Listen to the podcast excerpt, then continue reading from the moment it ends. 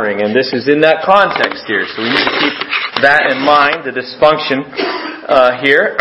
um, I was uh, studying a, a, little bit more this week about 1 Corinthians um, in preparation and uh, was was reading, and one of the authors pointed out that and reminded us that when we read these letters to these uh, to these churches, we need to be reminded that there's letters written to multiple clusters of congregations in a particular city, all called by the city's name. And uh, he surmised by some of the things that are written to certain key people in the book of Corinthians that there might have been at least seven congregations or clusters uh, here that are that are uh, in in this particular Corinthian church. And uh, altogether, they're called the Corinthian Church because they're in the city of Corinth. But there are there are little little little bundles here uh, that together make up the Corinthian Church. And um, and uh, some of these clusters may have been as large as 30 people, um, but they were generally generally very small. And so you can imagine some of that life on life and the and the connections with people, and things could get messy. Uh, the closer you are attached to people, the more real it is, isn't it? And uh, the more you have to really work out the implications of the gospel and reconciliation, forgiveness, and love and grace. And uh, it wasn't just once a week uh, showing up in a service and sitting in some some seats and then going back to their houses. This was this was more of an integrated kind of kind of life, and and uh, and there were some issues that were coming up that come out of that. There were also some good things that come out of that as well. There is certainly uh, uh, a, a a sense of family, and Paul reminds them of that. A sense of team, and Paul reminds them of that. It says get back to that here. Um, but uh, what was going going on in the early worship services was a, a, a general kind of format that seemed to be true of many of the churches.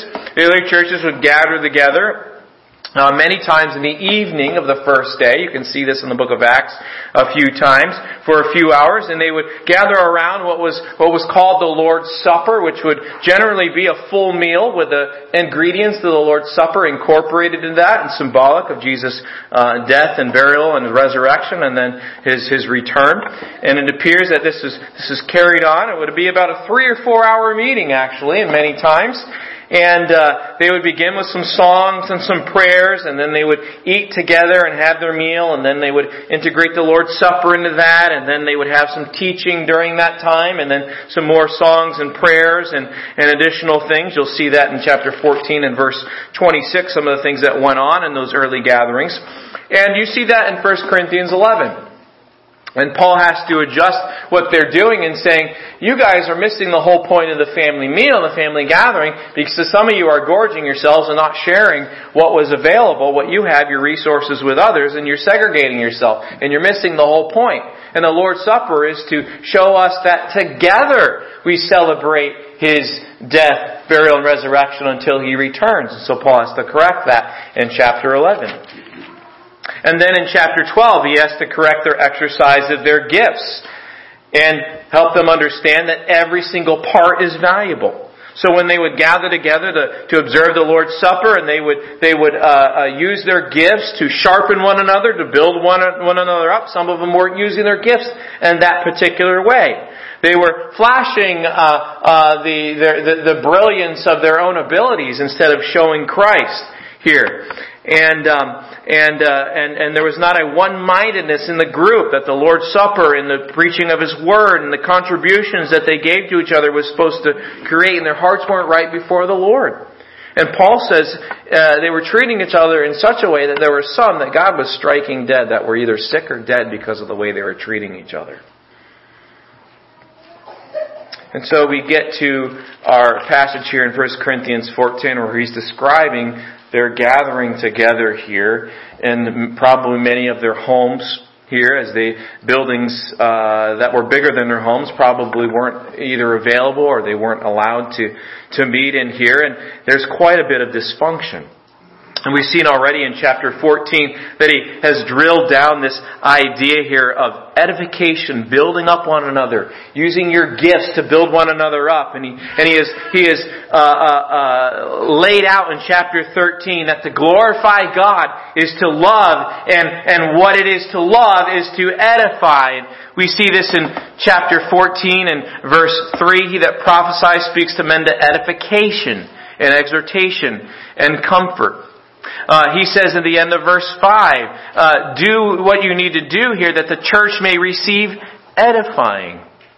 And then he says uh, later on, uh, in verse 12, even so you, for as much as you are zealous of spiritual gifts, seek that you may excel to the edifying of the church. And this is his theme over and over and over again in verse 17. It's no good uh, if the other, if the body is not edified, built up. And so this is the expression of love, is that I set myself aside and serve others so that they are edified and they are built up. And he's going to say this again in verse 26, that all things be done to edification. So that's the idea of this passage. When we gather together and we serve one another, we're to build one another up. And last week, we looked at verses uh, 20 through 25. And uh, in chapter 14, he reminds them of their maturity is to see where their gift fits in the whole counsel of God and use it for God's purposes, for God's glory, and then utilize that uh, specifically by, uh, to, to maximize the speaking of the Word of God, the message of God's truth to one another. And that was the application last week, and it just was a it's just a, a joy to see uh, God's people do that. And uh, I, I, I, there was one particular instance, even after the service last Sunday, where uh, some of you were, were, were praying with someone who, who needed encouragement and needed God's wisdom, and uh, and and just right there in the in the after the service, we're, we're doing that, and that's what we're talking about here, building one another up. If you followed sports, uh, you might have notice teams throughout history that were stacked. And by stacked, we mean they had incredible talent on their teams, but they weren't able to pull it together for the good of the team, and they really underachieved. And I can think of some some uh, some some teams that I that I followed, and I thought this team's going to win it all this year. They had all the players. They had every position was was like one of the best players in the league, and they had that covered. But they couldn't figure out how to how to play together. They were dysfunctional. Because really they were all in it to build up themselves instead of build up the team.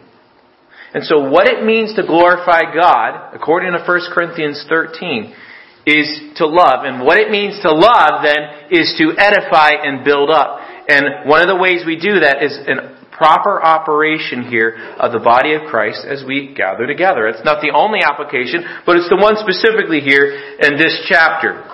You might wonder, well, does that have anything to do with reaching the lost, or are we just talking about everybody high fiving each other in the congregation and building each other up? How does that impact the world? And, I, I'd like to, to show you this verse in Acts chapter 9, please. Acts chapter 9. Because as the church is operating on all cylinders, as it is operating according to God's design, it has a, an effect not only amongst the body, but it has an effect amongst the unbelievers. In Acts chapter 9, and verse 31 says, Then had the churches rest throughout all Judea and Galilee and Samaria, and notice it says, and were edified. Edified. And now look at the result. So the churches were being built up. They were edified. And then it says, Luke says, in walking in the fear of the Lord and in the comfort of the Holy Ghost, it says, were multiplied. As they get things right, as they operate according to God's design here, as they uh, exercise their gifts toward one another in love, it spills out. And it impacts the lost. The churches were multiplied. That word edified, as I mentioned, is all through the scripture, and if you're wondering what that means, it's not, not really a word we use normally every day. It's a word that means to build up, and it's specifically used in many places of building a house, of building a house. You know, the scripture in the New Testament, 1 Timothy 3.15 and other passages, passages describes Jesus' church as his household. Ephesians 2 describes a church in that way, and Paul describes it in other passages that way. It's a household. It's a family that Jesus is building. And so when you see this word edify, what you need to understand it to mean is that building Jesus' house. Building Jesus' house. There was dysfunction in this family or team, and you can see uh, some of the issues that will come up here as we work through this passage. But I'd like you to notice, first of all, uh, verse 26. What I'm going to do uh, this morning is explain these verses in 26 through 40. I'm going to skip 34 and 35 and never preach on that. And then uh, we'll just go on to chapter 15. And Birch is going to preach chapter 15, verses 1 through 11 next Sunday, which I'm excited to listen and, and grow from. So, verse 26. He says, How is it then, brethren? When you come together, every one of you has a psalm, has a doctrine, has a tongue, has a revelation, has an interpretation. Let all things be done to edifying. His point is this. When you come together, you have different parts that are contributing. So one of you has a psalm, and that's a reference to, to, to music. Uh, they would sing hymns or psalms and, and, and, and put truth to music or, or uh, uh, uh take um, uh, uh, a, a, a, portion of, of, of, Scripture and, and make it rhyme or a truth of Scripture and, and express it in song, as we do. We sang this morning some of the core truths of our faith, didn't we? We talked about the death of Jesus Christ to the cross. He's nailed my sins to the cross, right? Then we sang about when He comes, when He appears again, and how these things bring wellness to our soul, wholeness to our soul. We sang in Christ alone this morning. That, that's where our hope is found. As we stand before God, it's not on the basis of anything that I've done or anything else. It's on the basis of the work of Christ and His righteousness imputed to my account. That's what, that's what, that's what matters here. And those are truths of Scripture that are expressed in memorable ways and song. And Paul says, come, when you come, come ready to contribute, is what he's saying here. And when you come ready to contribute, don't do it to shine the spotlight on yourself, but use it to build up others. And then in verse 27, he lays out some guidelines for them who are speaking in tongues. He said and had uh, previously, previously said in verse 23 that if all of you are speaking with tongues, the world's going to think you're nuts. And so he lays out some guidelines here, and he says, if you speak in a tongue, it's got to be two or at the most three people max. And if it's three people, two or three people, it needs to be by course, or that means in turn, in an orderly process. And he says, there needs to be an interpreter. There has to be an interpreter. In verse 20, 28, if there's no one who can explain what you're saying in tongues, then sorry, you gotta sit down and you gotta zip it. Let him keep silence in the church and let him speak to himself and to God. And then he describes the, uh, the order of prophecy. Prophecy in those days, remember, the New Testament canon was not complete, and so they were, they, uh, the, the prophets would explain more and more of the mystery of God uh, uh, uh that, that was now revealed, God in Christ in the church, uh, that was now revealed, and they were receiving this, this information here. they were proclaiming the truths of God. Some of them would do it spontaneously. Some of them might have had prepared uh, prophecies. Uh, we're not exactly sure about all the details of it, but we pretty much could say that it's proclaiming the truths of God no matter what. And he says this is how that needs to be done. Let the prophets speak, two or three, and let the others judge, or let the others, the congregation, let them discern. Based on the, what they knew about God's truth, let them then discern whether this is true. Whether this matches, whether this lines up. And then he says, if one stands, and he's given a prophecy in verse 30, and, and, and if anything be revealed to another that is sitting while this other guy is speaking, let the guy who's speaking hold his peace. Zip it and sit down. Because there's another person who needs to speak here. In verse 31, he says, For you may all prophesy one by one, notice for the purpose of that you may all learn and all may be comforted or exhorted. Now remember what he has said earlier about prophecy in chapter 14 verse 3. The benefits of prophecy, speaking God's truth. He that prophesies speaks to men to edification and exhortation and comfort. God's word builds people up. God's Word builds people up. And then he says in verse 32, the spirits of the prophets are subject to the prophets. What is pouring out of somebody's heart needs to be under the submission of the revealed truth of God's Word, is what he's saying. And then verse 33, he gives the reason for all this, for God is not the author of confusion, but of peace, as in all churches of the saints. This is how God expects His church to operate here, not be a thing of chaos. Now notice there is a little bit of, there's spontaneity in it, isn't there? But there's also order. And we can tend to go one way or the other, can't we? Either all out chaos and too much spontaneity, or too rigid, can't we? Probably we're not erring into spontaneity. Probably we need some more spontaneity, don't we? Some more contribution from more people. In verse 34, he says, then, on the basis of this and on the basis of keeping order in the assembly, he says, oh yeah, I'm not supposed to do these verses. We're just going to go to 36. We're going to, we're going to do 34 and 35. We're not going to skip it. Let your women keep silence in the churches, for it is not permitted to them to speak.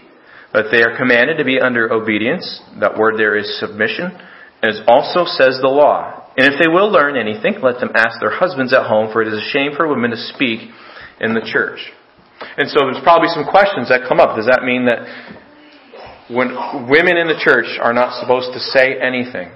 And I would say, no, that's not what this means. Because he has already said in 1 Corinthians 11, he's talking about women who are prophesying, and not saying that's wrong, but there's a right way to do it. So, if I'm putting together the pieces, and by the way, there is more ink spilled on this. I mean, 1 Corinthians, I don't know what I bit off here. Um, but I'm chewing it. I'm chewing it here. Um, and, I, and, I, and, I, and, and hopefully I'll be able to have it all swallowed by the end we, we finish 1 Corinthians. But I do know this whatever was happening in 1 Corinthians 14, 34, and 35 was something that was a distraction. It was something that was causing disruption and chaos in the churches.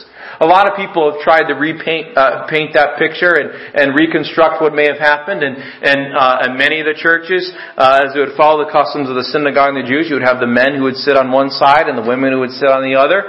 And um, and uh, some some have said uh, that that perhaps there was a lot of chattering that was going on, trying to understand what had been prophesied, and and a lot of that was going on, and it was and it was something that that was a distraction and chaos. Some have said perhaps that the situation was after someone would proclaim the word of God, there would be questions or even accusations that were not presented in a in a in a in, a way that represents what Peter says in 1 Peter 3 of a gentle and a and a peaceable spirit uh, there, there may have been criticism. Uh, there may have been a wrong attitude. It seems in verse 35 that whatever, or verse 34, that whatever the issue was, it was not displaying an attitude of submission that there was kind of a, a, a, a, pushback, that there was, there was not a proper ordering here, and there was, there was, there was a, uh, a, a, a, a, subtle rebellion against the authorities of the church, the, the pastors, the elders uh, uh of the church, seems to be implied.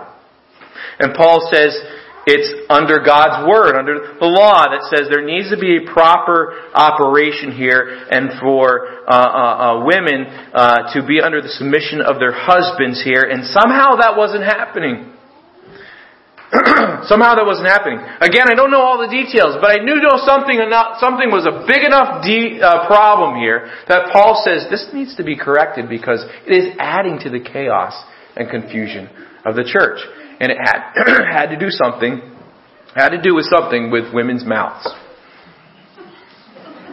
I just said what it says. That's all I know. That's all I know.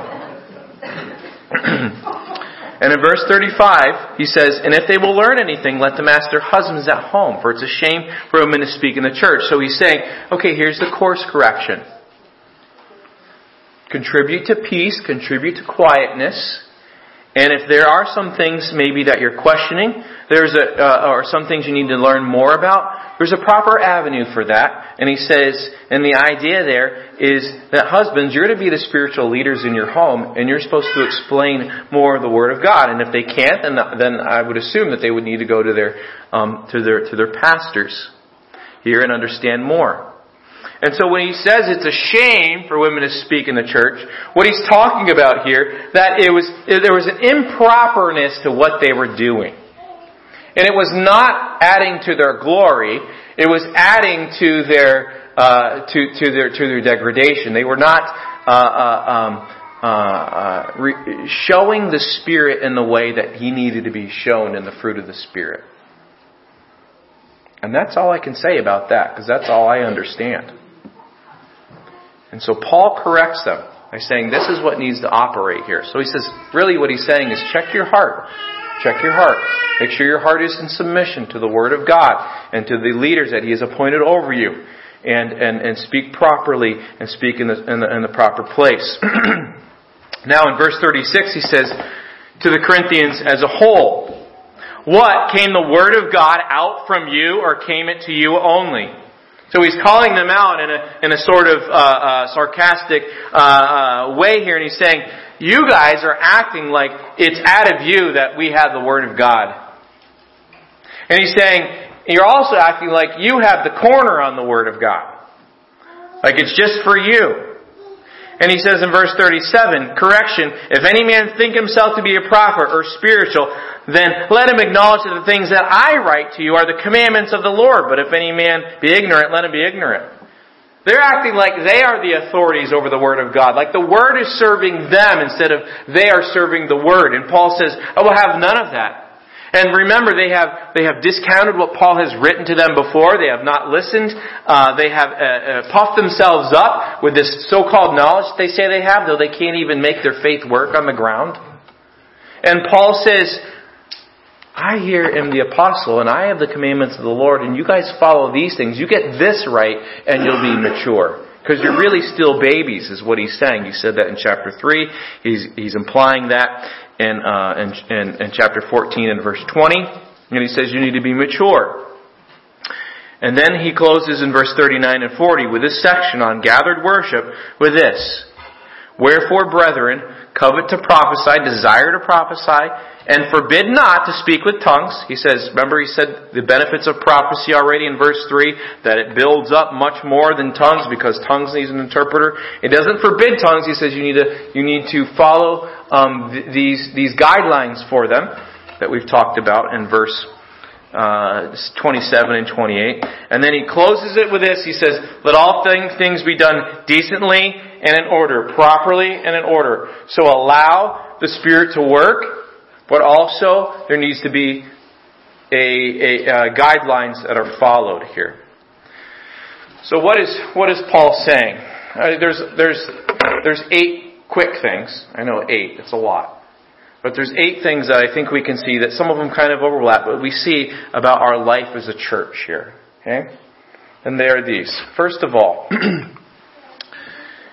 if everything that we are supposed to be doing is for edification, it's for building up Jesus' house, then number one, we need to understand that we are not primarily consumers, but we are contributors. We're not just to, just to live to consume things and live off of, off of other people, but we're to contribute, we're to serve, we're to give. Verse 26. When you come together, every one of you has a psalm, has a doctrine, has a tongue, has a revelation, has an interpretation. Let all things be done to edifying. It seems like there is an expectation here that when you come, you have these things.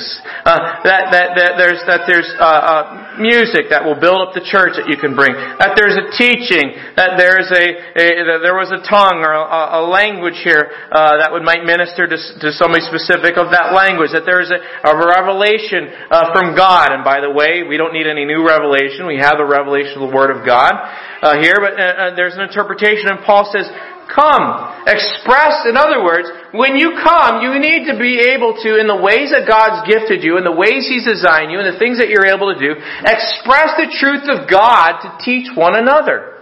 Now that may happen in various ways. Some of you can do it amazingly through music. Some of you can do it through art. Do you know that your art can build up the church? That your art can, uh, the things that you paint or the things that you draw, or the things that you sculpt, can draw attention to the beauty of God as the creator, or can draw attention and illustrate certain biblical truths. Do you know that some people can, can understand truths uh, uh, better when they see them in picture form? And as you look through some of the prophets here in the Old Testament, there were dramatizations and, and, and object lessons and things that they did to illustrate truths of God. Don't discount the abilities that God's given you. You're, some, some of you are extremely artistic and I don't even have a speck of that. But God has blessed you with that particular gift. Um, I had a, um, a, a student in Myanmar. His name was Stephen. He's the one I showed a few weeks ago. He went with me to the orphanage. They're a very gifted musician. All self-taught. There are no lessons there that he's able to afford. Very gifted. Taught himself how to play the piano, and guitar. He writes music. And he said, he said, um, I'm, I'm going to be um, uh, playing music in a wedding. And he said, Do you have a sermon on a wedding? I was like, Yeah. So I sent him a sermon that I wrote um, for my brother's wedding this past summer in Colorado from Ecclesiastes about a twofold cord is easily broken, but a threefold cord is, is stronger here. And I sent him that sermon. and he said, uh, I'm going to use it to write a song. And so here he is. He doesn't know English that well, but much better than I know Burmese or his language. And so he takes that sermon, which is an exposition of Ecclesiastes 3, the twofold, the threefold cord, and applying it to marriage here with the, this is how I took it, the, the, applied to the marriage with a husband and his wife, and the threefold cord being, you know, the Lord in their marriage here, wound through their marriage here. And he took that, and he, and he wrote a song, and he, and he, and he sent it back to me here and said, this is the song I wrote out of that. And it was truths of God's Word. It was God glorifying. You see, God wants His truth. He wants His Word to be multiplied, and there's many different ways to do that. Um, uh, some of you are very gifted at poetry. Why, is, why, why are there certain poems that you still remember that you memorized in school? Because some of them were boring. But some of them really struck you, right? So we're walking through the, the, through the, through the woods here this, uh, this week here in the snow, and it was beautiful. And all I could think of was Robert Frost's poem. Why? It just, it, it evoked images and it, and it was just beautiful. Some of you can take truths of God's Word um, uh, and, and, and be able to, to put them in such a way that it captures the grandeur and captures the beauty of God's Word. Use that. And share it with us. Share it with us. Some of you can take those poems that other people wrote and you can put them in music. You understand that many times in our hymn book, there's the guy who wrote the words, and then there's what? The guy who wrote the music to it. Alright? And the scripture talks about psalms and hymns and spiritual songs, and there seems to be kind of a, a, a, a, level there. The psalms would be words of scripture that we're singing. Hymns would be stated truths uh, that have lasted longer, though they're not on the same uh, level here as singing the words of Scripture. And then the idea of spiritual songs has, has this concept here, this connotation of something that's fresh. Something that's fresh. Um, uh, it may not last from generation to generation, but it's fresh truth in a certain context, and it, and it connects with us. It might not connect for another generation, another time, but, but, it, but it's there, and it serves a purpose while it's there. And many times that's what our um, uh, our choruses are. God has ministered a certain truth, and somebody writes a little chorus to it, right, or uh, a, a, praise song. Uh, use use your gifts. Don't be just a consumer, but contribute, because God can use your gift to help someone see the truth from a different angle. Some of us are very linear, right? And and and we see truth in that way, and other of you are are are, are not that way and you're more full orbed and you sometimes you're all over the place. Um, but you but you but you have an ability to see truth from from from from the same truth, but from a different direction, right? And God uses all types uh, to do that. So don't be a consumer, be a contributor. And then, uh, secondly, there I see here with the um, with the with the with the with the two or three and the and the order that Paul gives. He doesn't want a, a single person to be to dominate here. So so don't be a single player, but be a team player. Um, I I coached basketball for about ten years um, uh, before I came to to South Hope, and I had some people on my team that I said, you know what, you would be an awesome tennis player.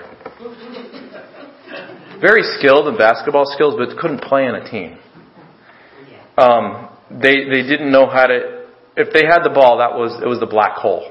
That's all you saw is them with the ball. They were they were not team driven. Individual in sports, they would have just been awesome at, excelled at, like swimming or or, or tennis or other sports here. But just wouldn't set themselves aside for the team and harness their gifts for the rest of the team. Um, Warren Wiersbe writes, When the Holy Spirit's in charge, the various ministers will have self-control.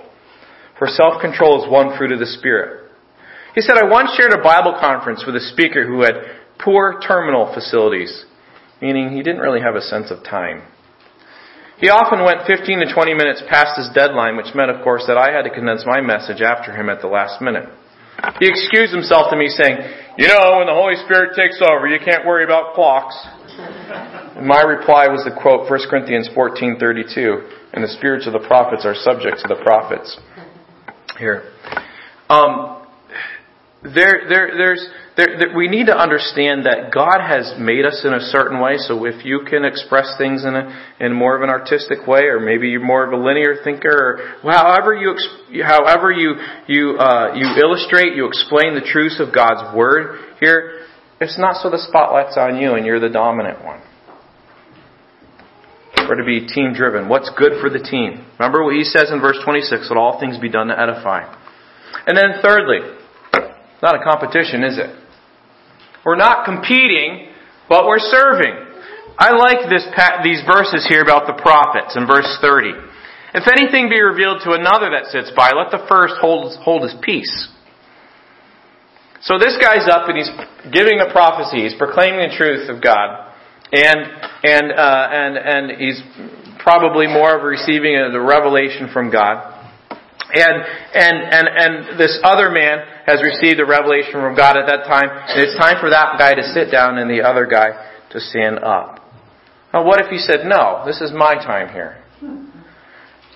And the point is that they are to serve to build up the church. What will best edify and build up the church? So it's not a competition. Our service gifts, our, our, our different ministries are, shouldn't be at competition with each other here. And then thirdly, we're not to contradict, but we're to align with God's truth. Verse 32, the spirits of the prophets are subject to the prophets. He, he says in verse, um, uh, uh, verse 29, let the other judge after the prophets speak, or discern here. Okay? So there's an alignment with God's truth. You might say, I rec- God told me this. I don't care if you say God told you this. If it's not in line with Scripture, God didn't tell you it, right? So we're aligned with Scripture. Everything we do. Those of you who sing, make sure your lyrics here are expressing real truths of God's Word, right? So as if you write, uh, uh, make sure that it's in line with God's truth, right? And then next, fifthly, not dominating, but deferring. But deferring, again, there's overlap in these here. Uh, it's not that one person dominates everything, but there's uh, they're, they're looking to others to contribute as well. D.L. Moody was leading a service and he asked uh, a man to pray.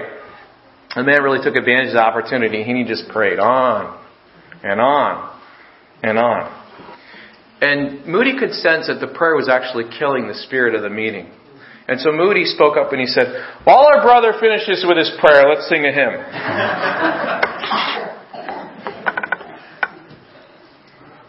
do you know we can just we can do that in different ways, right?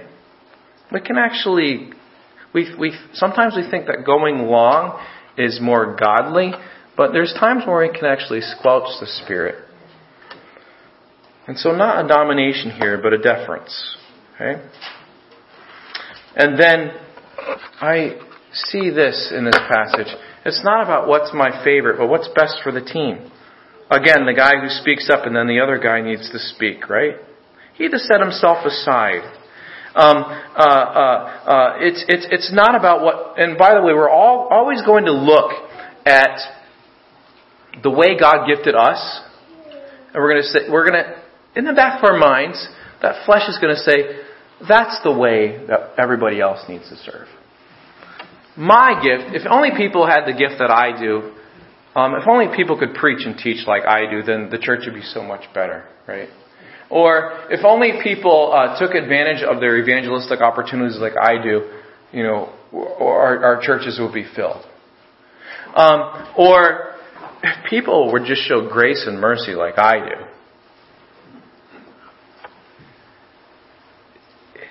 We need to see all the different parts here.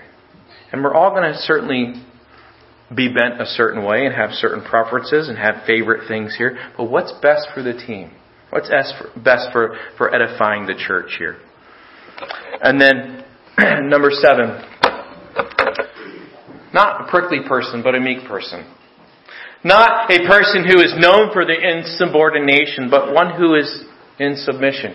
And I see this passage, verses 26 through 40, with that all through it, don't you? That this is about the church submitting to one another, isn't it? It's about the church uh, uh, not um, looking at myself as the as as the one who everybody else may bow down to, and I'm the one who is in judgment of everybody else, but submitting ourselves to one another. And you see that specifically here with the with the, the roles and the guidelines that were supposed to be laid out. If you had if you were speaking in tongues but you hadn't didn't have an interpreter, then you had to submit to that guideline, right?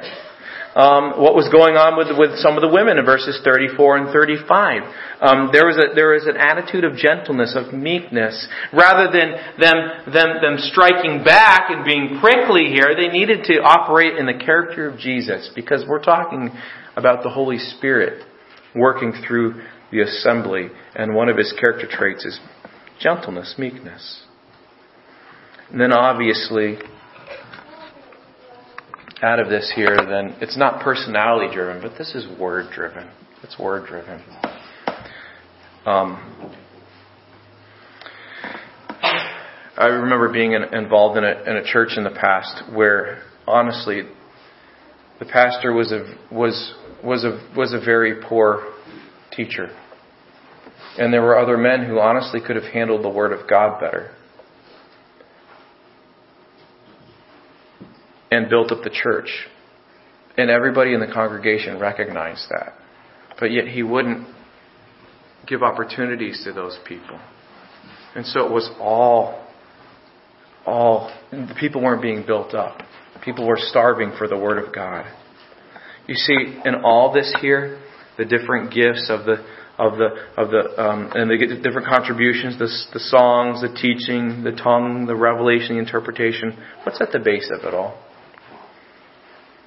It's the Word of God, isn't it? So the Word of God is communicated and the Word of God spreads. You see this over and over in the book of Acts, as I mentioned last week. The Word of God multiplied. The Word of God grew. The Word of God spread. That's what all this is, is, is to do. These are outlets for that. So what's your outlet? How do you multiply and spread the Word of God?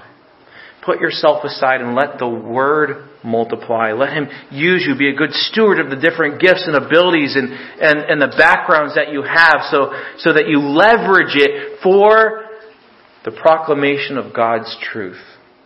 Which Paul says in Acts 20 is the word of grace which is able to build you up.